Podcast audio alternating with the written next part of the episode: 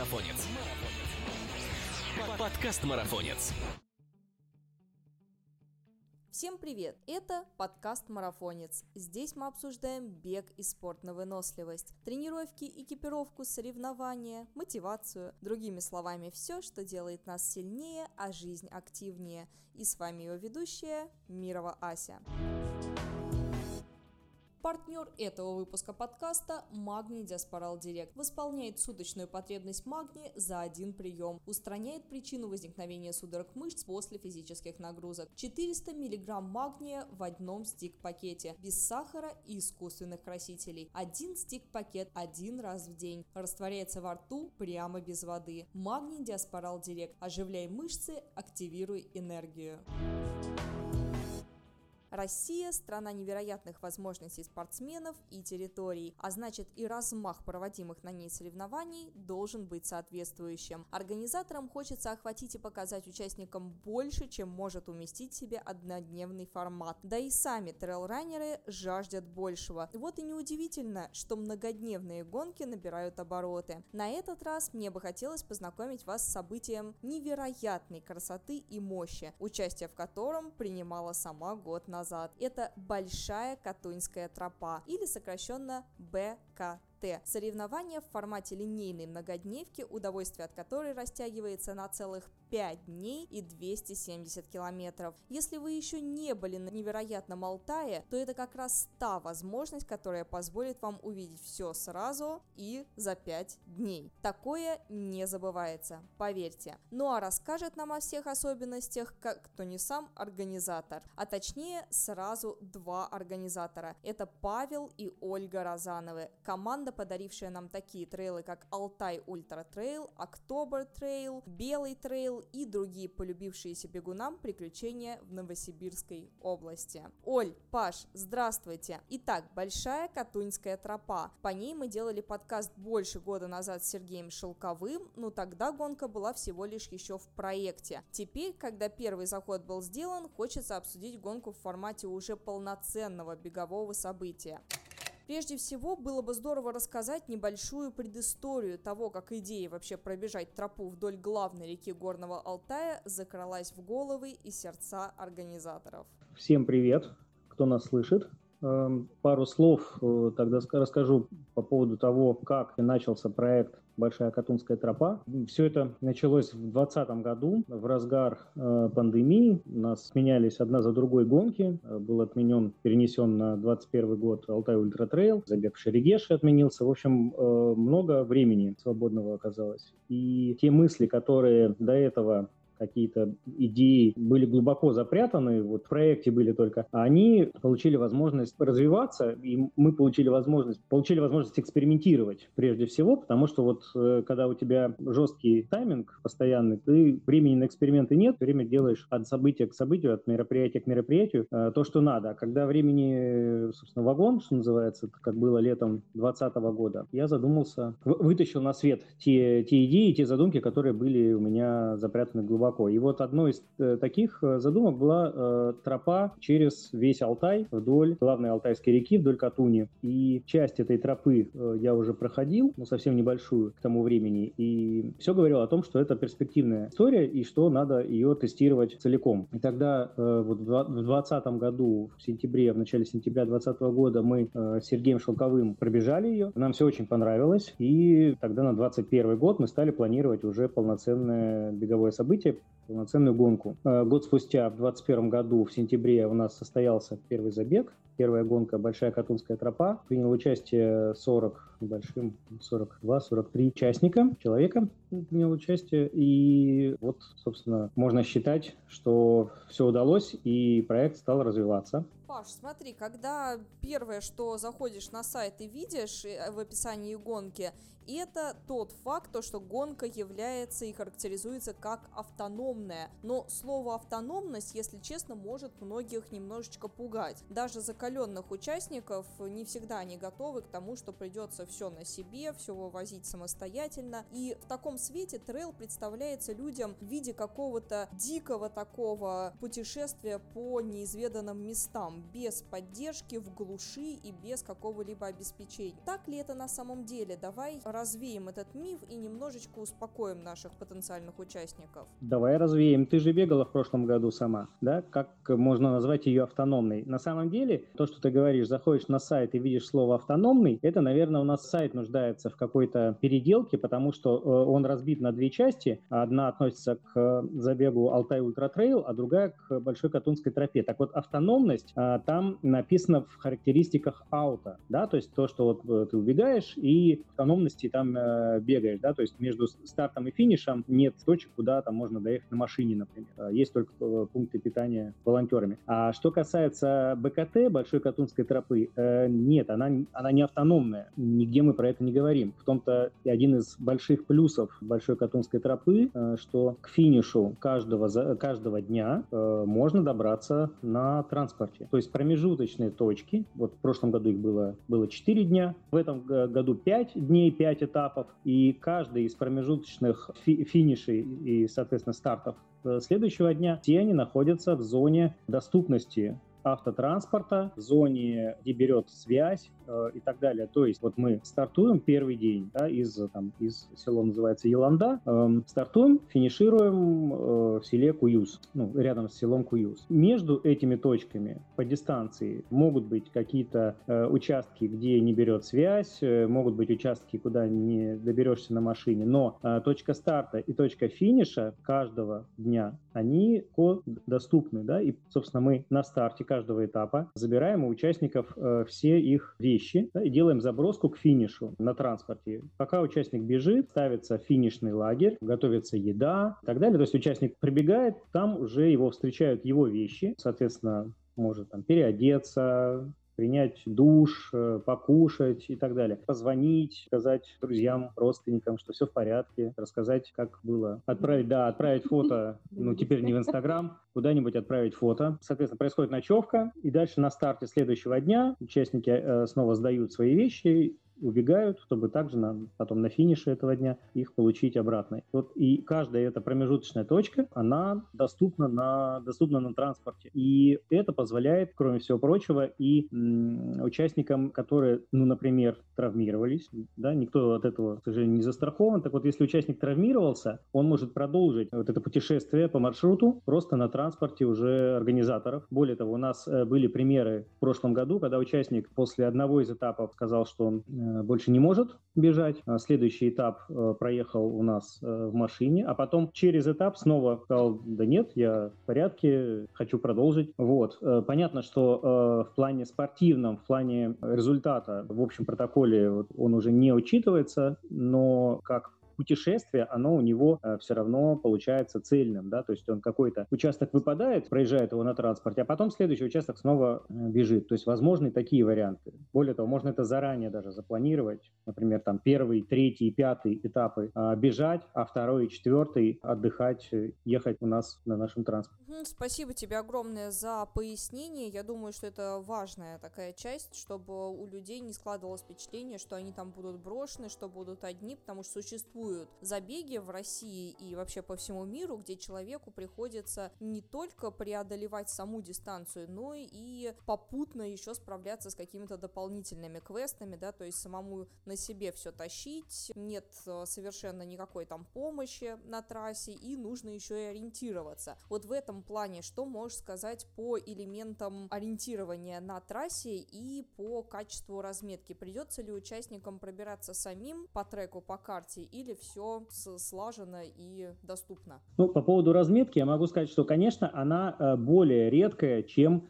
на классических небольших трейлах. Ну, просто хотя бы потому, что сделать разметку на 200, у нас получается 217 километров э, в этом году, да, сделать э, час подробную разметку вот на, на 200 километрах, но это целесообразно и, в общем, ну, смысла в этом я особого не вижу, потому что э, облегчает задачу участникам то, что движение практически все время вдоль э, Катуни. Соответственно, с одной стороны, бежишь, у тебя берег э, реки, ты никуда не потеряешься, а с другой стороны, у тебя, как правило, горы, горы, да, и вот по этому узкому э, промежутку между горами и рекой проложена дистанция, большая часть дистанции, таким образом, вот потеряться там просто негде. На участках, где есть какие-то развилки, где тропа отходит от реки, например, там, да, там делаем разметку чаще. Вот. Но все равно, конечно, наличие трека в часах или на смартфоне – это обязательное условие, да, то есть вот список обязательного там, снаряжения, обязательных, э, обязательных условий для допуска на старт э, есть наличие трека в смартфоне или в часах. Это просто вопрос безопасности, потому что ну, mm-hmm. разные могут быть причины, по которым участник потерял, например, разметку. Разметка может быть снята. У нас такого не случалось, но мы знаем, что есть пример на, на других трейлах в нашей стране, что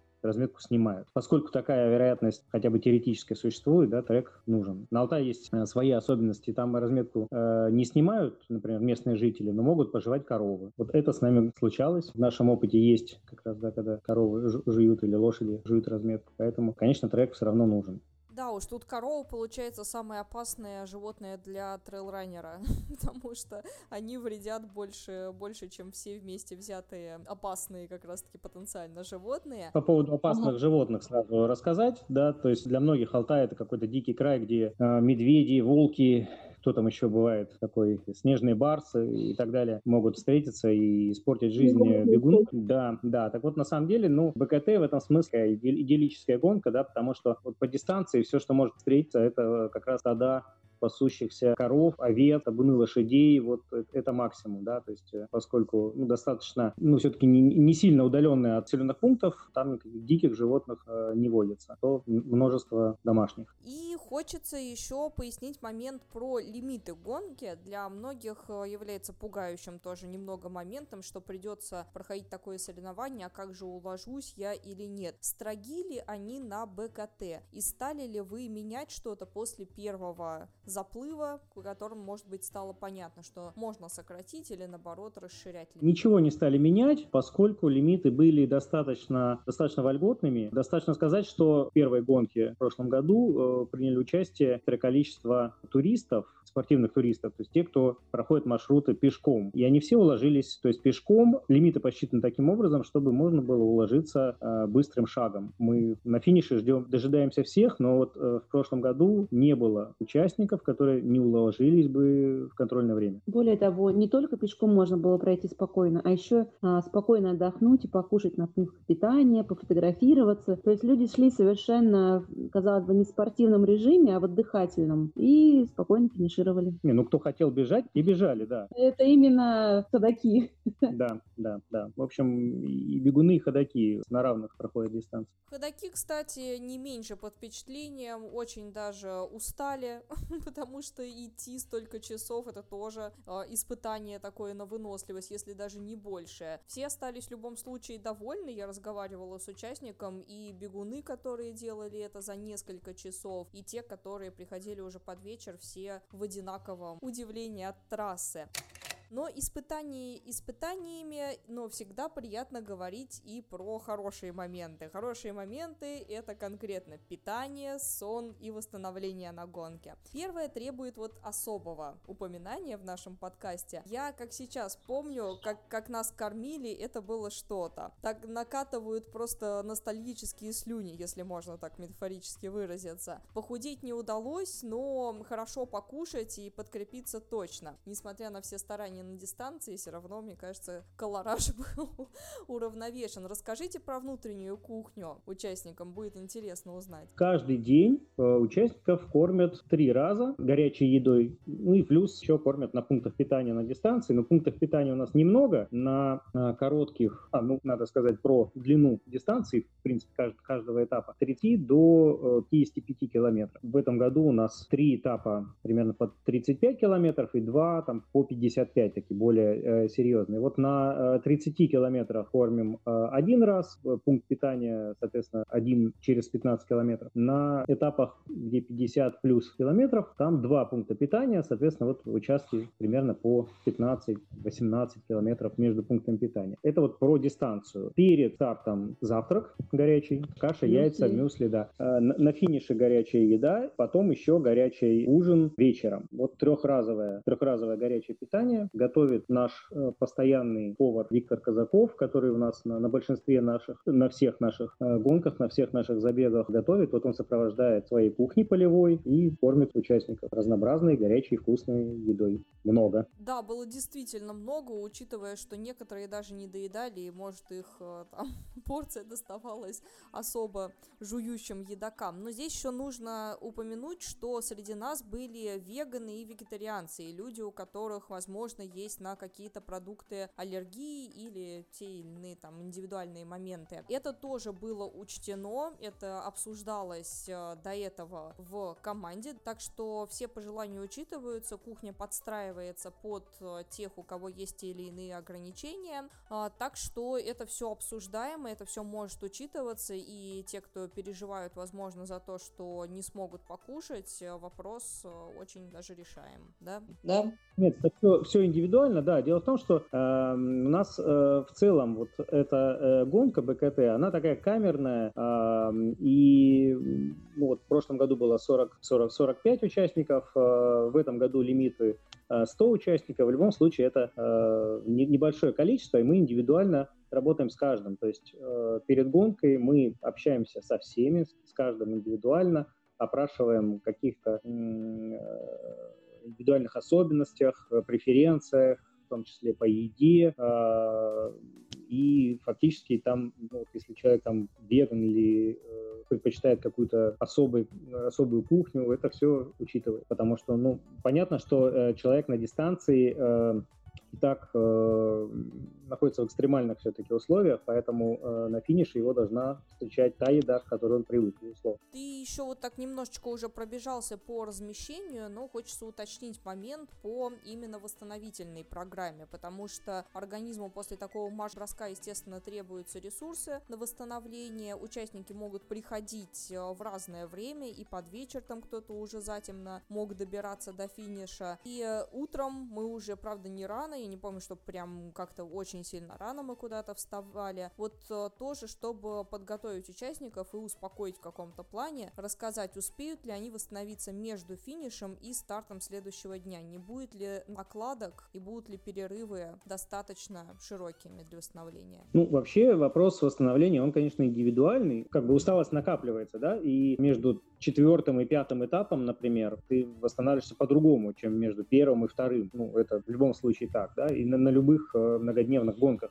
э, происходит. Мы, в свою очередь, что можем сделать? У нас э, баня вечером каждого дня. Еще по поводу размещения сразу должен сказать, что, и, наверное, ты про это не в курсе, в этом году у нас изменения по размещению, с тем, что участников все-таки больше. В прошлом году мы размещали всех на базах, но надо сказать, что эти вот туристические объекты, которые встречаются на, на промежуточных э, точках дистанции, они очень небольшие. И вообще э, дистанция проложена все-таки по э, не совсем таким туристическим локациям. Ну да, она, как бы э, э, эти локации, они перспективно, то есть перспективны в плане туризма, но пока еще вот э, они не входят в то, куда туристы ломятся в большом количестве, да, и это вот как раз mm-hmm. тоже э, возможность для наших участников увидеть Алтай, который не видят те, кто покупает туры какие-нибудь и так далее. Так вот, в связи с этим базы туристические, которые, через которые мы пробегаем, рядом с которыми у нас промежуточный финиш, э, они небольшие. И в этом году у нас нововведение. Мы размещаем всех участников в палатках.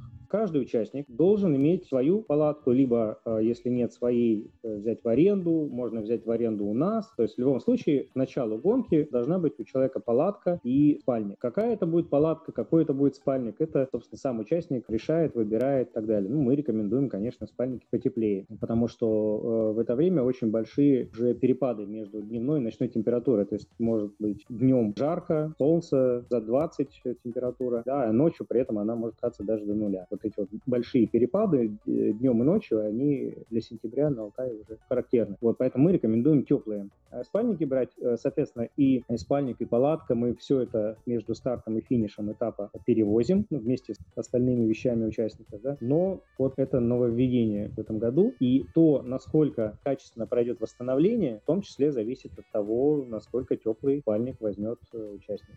Вот я как особо мерзлявый участник гонки скажу и подтвержу поддержу то, что брать спальники, если не самые теплые, то два хотя бы спальника, чтобы два слоя было, и чтобы их была возможность просушить еще, да, потому что иногда мы просыпались, и утром даже там изморозь где-то была видна на травушке, в общем, очень, да, уже такие перепады существенные могут быть. Может, в этом году повезет, но совет этот э, прям настоятельно рекомендую не пропускать мимо ушей и 10 раз подумать, какую экипировку будет брать с собой э, мерзлявый и не мерзлявый участник. Э, упрощает, на самом деле, этот вопрос то, что все известно заранее. То есть участник может заранее подумать, что он с собой возьмет, и от этого как раз зависит его восстановление. Да? Теплый спальник гарантирует то, что участник не будет мерзнуть и восстановится хорошо. Мы со своей стороны обеспечиваем баню, да, это тоже возможность прогреться перед сном и возможность слабить мышцы после, после дня бега. Ну и какие-то теплые помещения, конечно, тоже будут, да, то есть если там какая-то плохая погода, то понятно, что кушать мы, скорее всего, будем в теплых помещениях. Да, да, да, конечно. Просто места, где посидеть, пообщаться все вместе тоже будут, конечно, теплые. Да, теплые помещения будут, просто э, вот для сна каждого будет свое. Со стороны участника я не скажу, что было что-то очень прям а, бросающееся в глаза, тем более, чтоб я сейчас прям запомнила о каких-то недостатках. Остались э, только хорошие впечатления на вскидку даже. Вот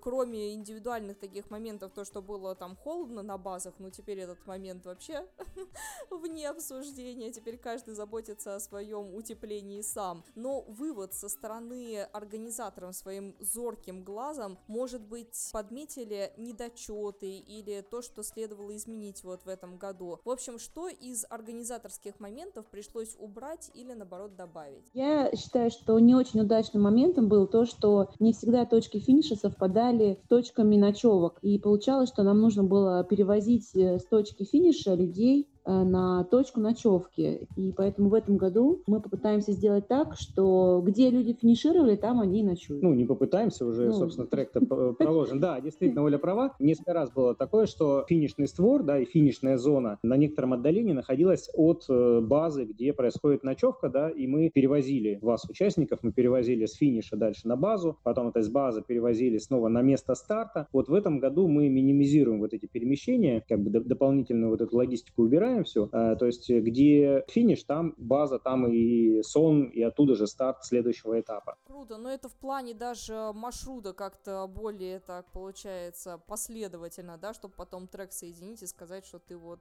беспрерывно перебежал такой линейный маршрут, даже более как-то поприкольней.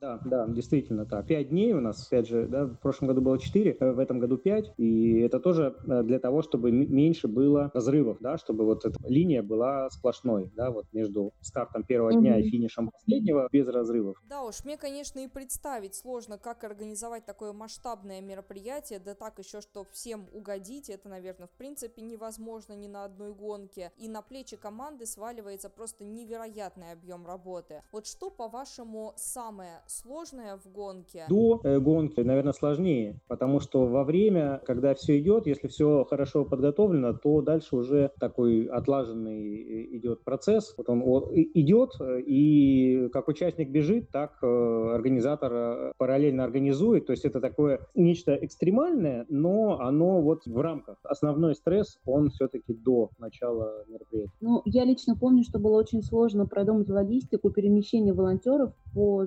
дистанциям, потому что э, наши же разметчики, они же э, были теми людьми, которые питали на пунктах питания, и вот это все сложить в одну единую картинку так, чтобы пазл сложился, это было прям сложно. Я помню, что это требовало огромного напряжения интеллектуального. Мы рисовали какие-то схемы со стрелочками. Ну да, логистика просто из-за того, что гонка линейная, да, то есть многодневка, вот она может быть в виде ромашки, где все время старт и финиш в одном месте, да, а у нас линейная, э, то есть каждый раз старт и финиш в новом месте. Соответственно, разметчики, которые прошли какой-то участок день до того, как его пробежали участники, они ночуют на, на другом месте. Для грамотной разметки должна быть какая-то ротация, да, там условно два человека не могут разметить 200 километров, поэтому их нужно разбивать на участки, и каждый из участков размечает своя команда, но при этом та же команда, которая размечает какой-то участок, на следующем она работает на пункте питания, да, для того, чтобы чередовать э, виды деятельности. Сегодня ты напрягся там прошел 50 километров, разметил, а завтра ты отдыхаешь, ну, условно отдыхаешь э,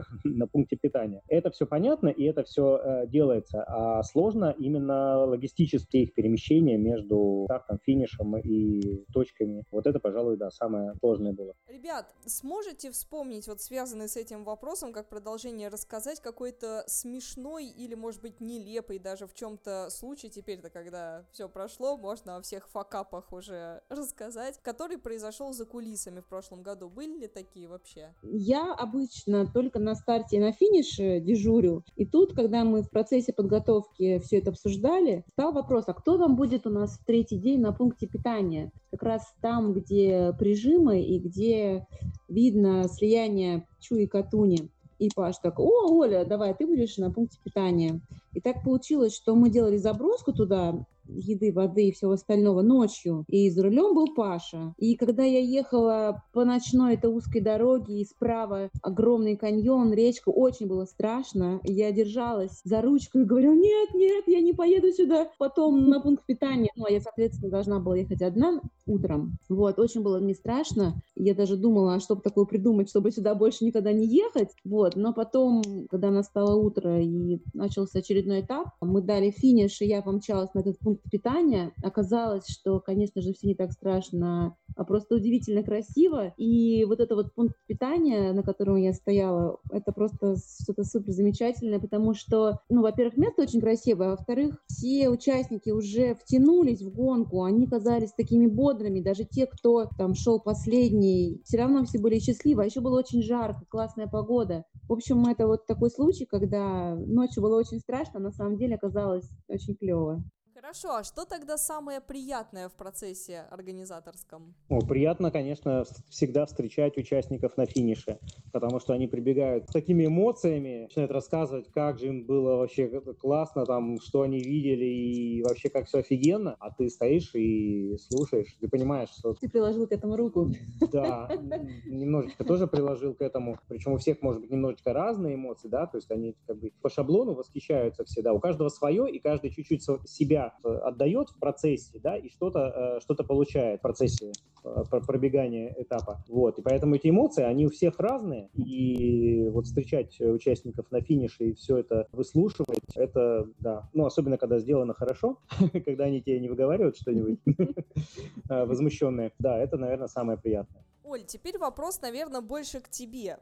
А я, знаешь, восхищаюсь вообще тобой как женщиной. Наверное, более крутой, чем все вместе взятые жены декабристов. У тебя же несколько замечательных детей, муж-авантюрист. Это целая проблема для семьи. И, и целая череда проектов круглогодичных, наверное, просто, которые требуют постоянной обработки, решений, перепланирования и, конечно же, дальнейшего развития, переделывания. Как ты вообще все это успеваешь? Сказать честно, в основном, конечно, во время всего года, конечно, занимается больше всего Паша всеми проектами. Вот. А я подключаюсь конкретно к реализации, и к тому же наши дети, которые, некоторые из них достаточно взрослые, они, конечно же, нам с удовольствием помогают. Я помню те времена, когда мы вместе ночами паковали стартовые пакеты или навешивали ленточки на медали, когда-то это было очень давно. Это такое дело, оно семейное, и все о нем знают, и, я имею в виду,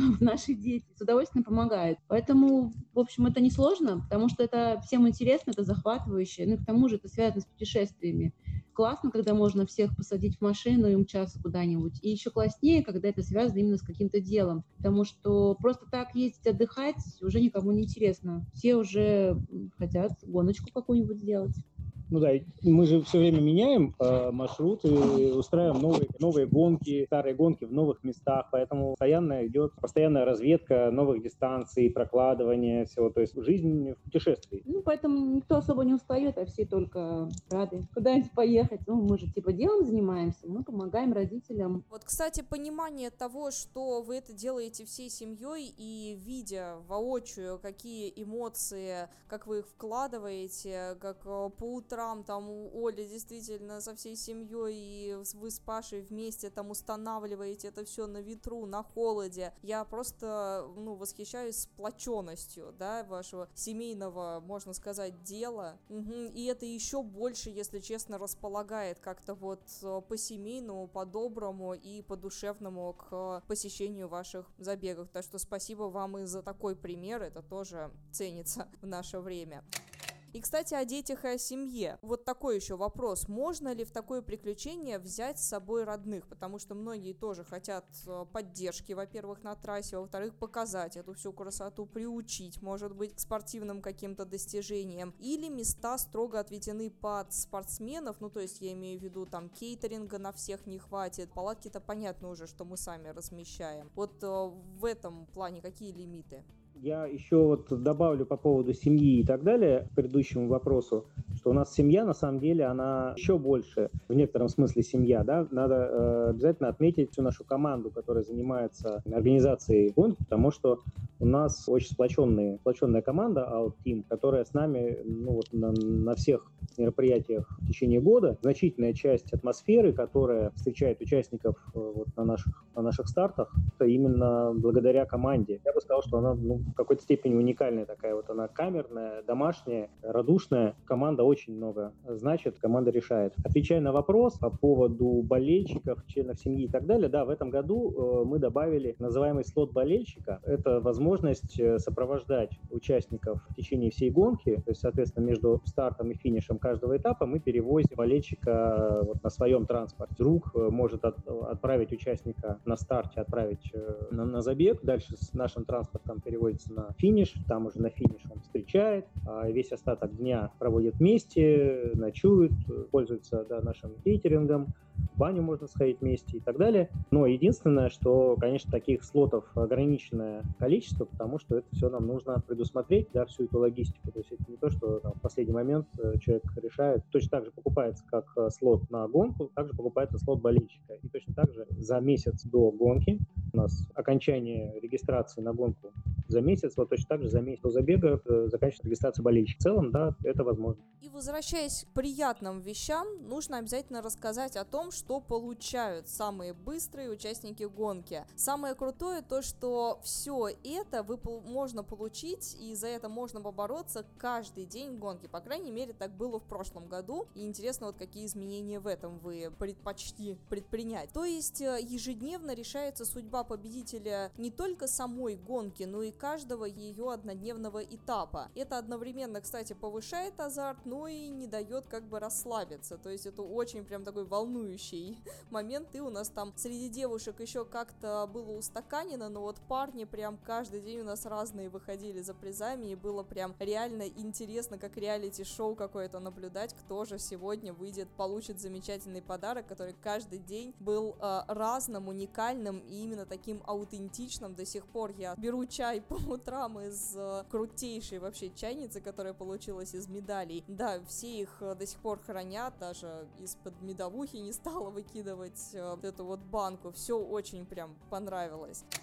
Все, значит, подарки любят, их надо заслужить, и э, все, что у меня вот осталось, за это большой вам огромный просто респект, наверное, Оли больше, да, на повод этой всей креативной части выступала. Но не хочу рассказывать сама, давайте предоставлю вам возможность, за что отвечали все эти символы, как они вообще пришли в голову, и, конечно же, это большой секрет, я знаю, но хотя бы что ждет участников в этом году, чтобы, может быть, даже так немножечко подтолкнуть их э, еще больше к тому, что надо надо в этом участвовать, хотя бы чтобы получить вот все эти ништяки. Да, они все жутко нестандартные и творческие, даже вот каждый день вы получаете медали, все они складываются в нечто, что узнается только в последний день гонки. Вот кто расскажет? Наверное, Оля по этой части больше, да? На самом деле, конечно, креативщик у нас главный Паша. И совершенно случайно получилось, что идею с Аилом придумала я, но это случайность, правда. Ну да, надо рассказать, что, что такое идея с Аилом. На финише каждого этапа нас все получали э, часть, условно говоря, часть пазла какого-то, да, что-то, получали нечто. На первом этапе просто непонятно было, что это вообще такое, какие-то детальки. Там после второго mm-hmm. этапа еще какие-то детальки, да, и так вот они вот получались, получались, получались, накапливались, и на финише последнего дня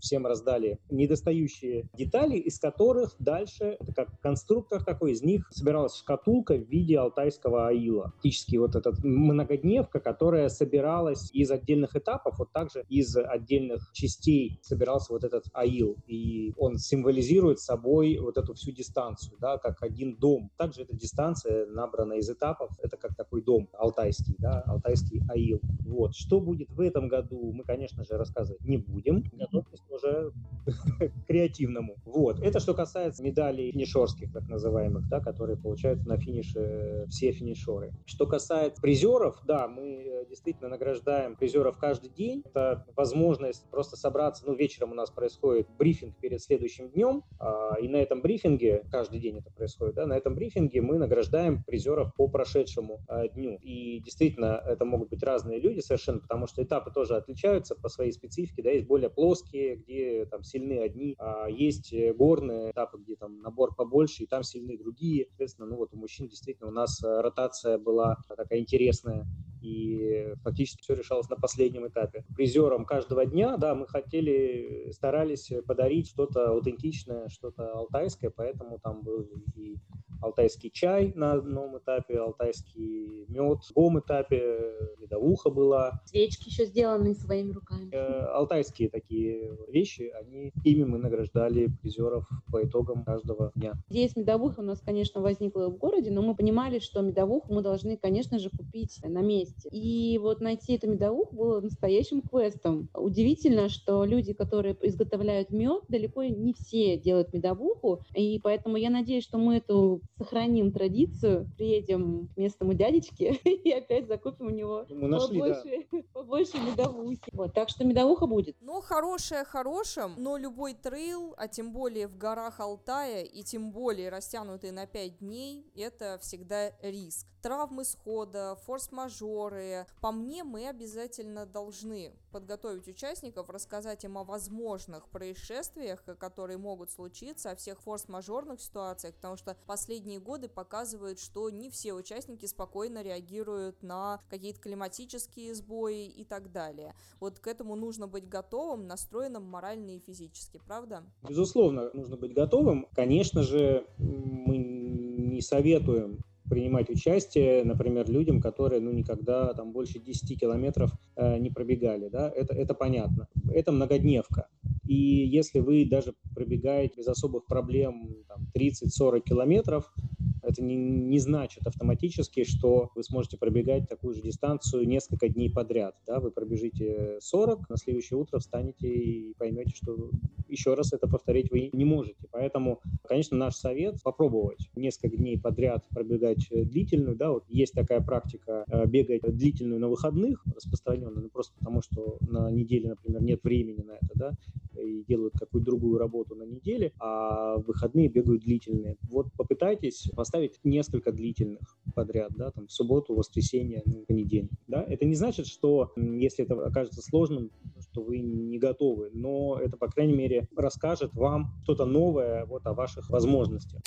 Вот. Это что касается пожеланий. Что касается безопасности на дистанции, во-первых, между этапами у нас точки, куда доезжает транспорт, если участник получает травму какую-то небольшую, да, которая не, не позволяет ему дальше бежать, но при этом он себя нормально чувствует, да, дальше мы его можем по дистанции перевозить. В прошлом году э, было э, несколько таких участников. Э, был, который травмировался после первого дня, даже пара участников, которых накапливалось это, и которые только там, к последнему этапу поняли, что вот они, ну, последний этап а, не могут пробежать. Соответственно, мы их этот последний этап э, провезли. Разные могут возникнуть случаи, но э, в целом мы к этому готовы. Плюс на каждом этапе последним у нас идет наш э, замыкающий. После бегунов шли еще ходаки, и вот за ходаками, с последними из них, у нас шел наш замыкающий, который, вот, соответственно, готов подобрать, приободрить. И у этого замыкающего всегда есть связь с нами, всегда есть там спутниковый телефон, по которому он может до нас дозвониться. И возникает справедливый вопрос. Если я не хочу или не могу бежать, э, хочу идти всю дистанцию или выбрать несколько дней, значит такая, еще раз повторяюсь, возможность существует, чтобы люди не пугались. Можно даже если без видимых травм каких-то, да, не доказывая там свою неспособность какими-то прям вопиющими случаями, можно, конечно же, просто отказаться от какого-то из дней, но тогда просто человек э, завершает дистанцию вне зачета. Эти условия сохраняются у нас. Для того, чтобы перестать участвовать в гонке в качестве спортсмена и переквалифицироваться в путешественника, для этого э, не нужны какие-то травмы или какие-то доказательства. Да? Ну, почувствовал себя плохо, просто перестаешь э, участвовать в спортивной части мероприятия и начинаешь участвовать в качестве путешественника. Да? То есть, если какой-то из этапов выпадает, то из общего зачета спортсмен